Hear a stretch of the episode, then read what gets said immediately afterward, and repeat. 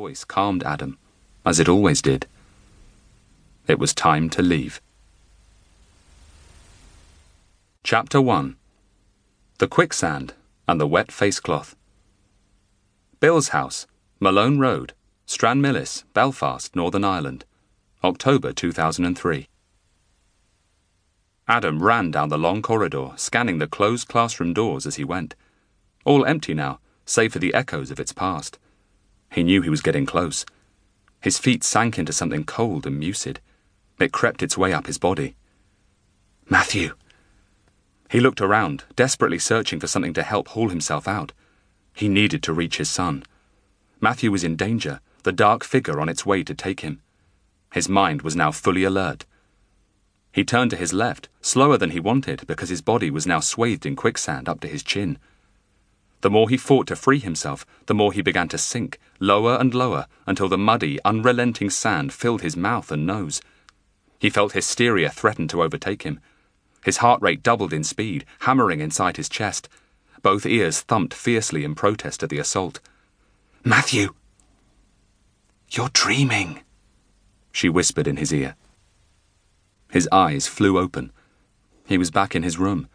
He'd escaped the quicksand, but his body still felt heavy and uncooperative.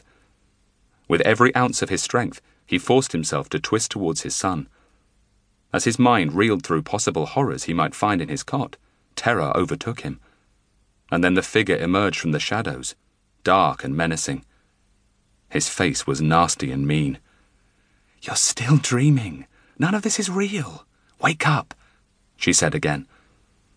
Moments passed, intolerably slow. Adam fought to open his eyes, to escape from the darkness, to save his son from that ominous figure. Matthew! Finally, his eyes opened wide, and he gasped out loud.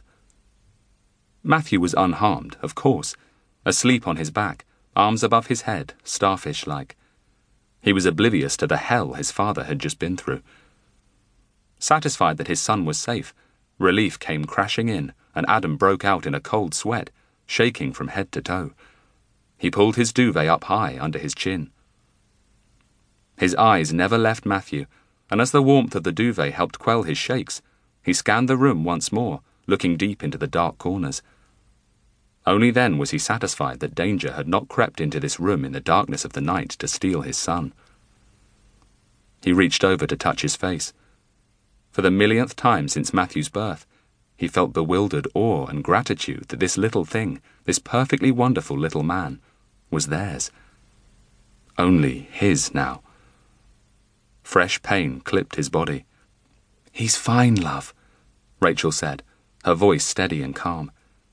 Then she continued, her voice still gentle, but now with a note of concern in it.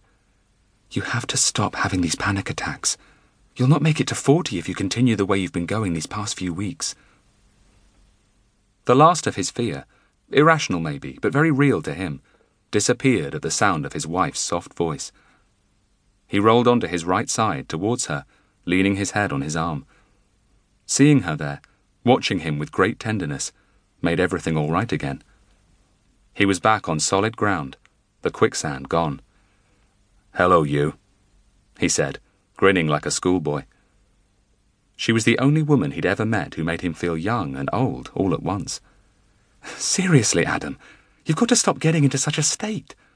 I'm worried about you, Rachel said. I know, Adam replied. Don't be. I'll relax. Honest. It felt good having her worry about him all the same. She was the keeper of all his secrets. She knew every single irrational fear he had. Was it that same dream again, or something new this time? Rachel asked. Adam nodded. Same one, Rach. Like clockwork, every night since I arrived at Dad's house. I never had dreams like this before in my life. It must be something to do with the air here in Northern Ireland, the land of mythical stories and all that. That's as may be, but you do know that it's highly unlikely you'll ever see your old high school again. They've torn it down. It doesn't even exist anymore. So, unless you go back in time, you're safe enough. She smiled, reading his mind. And Marty McFly isn't going to rock up to your front door in his DeLorean to take you back to your old school. Killjoy. He stretched his arms above his head and grimaced at a new twinge.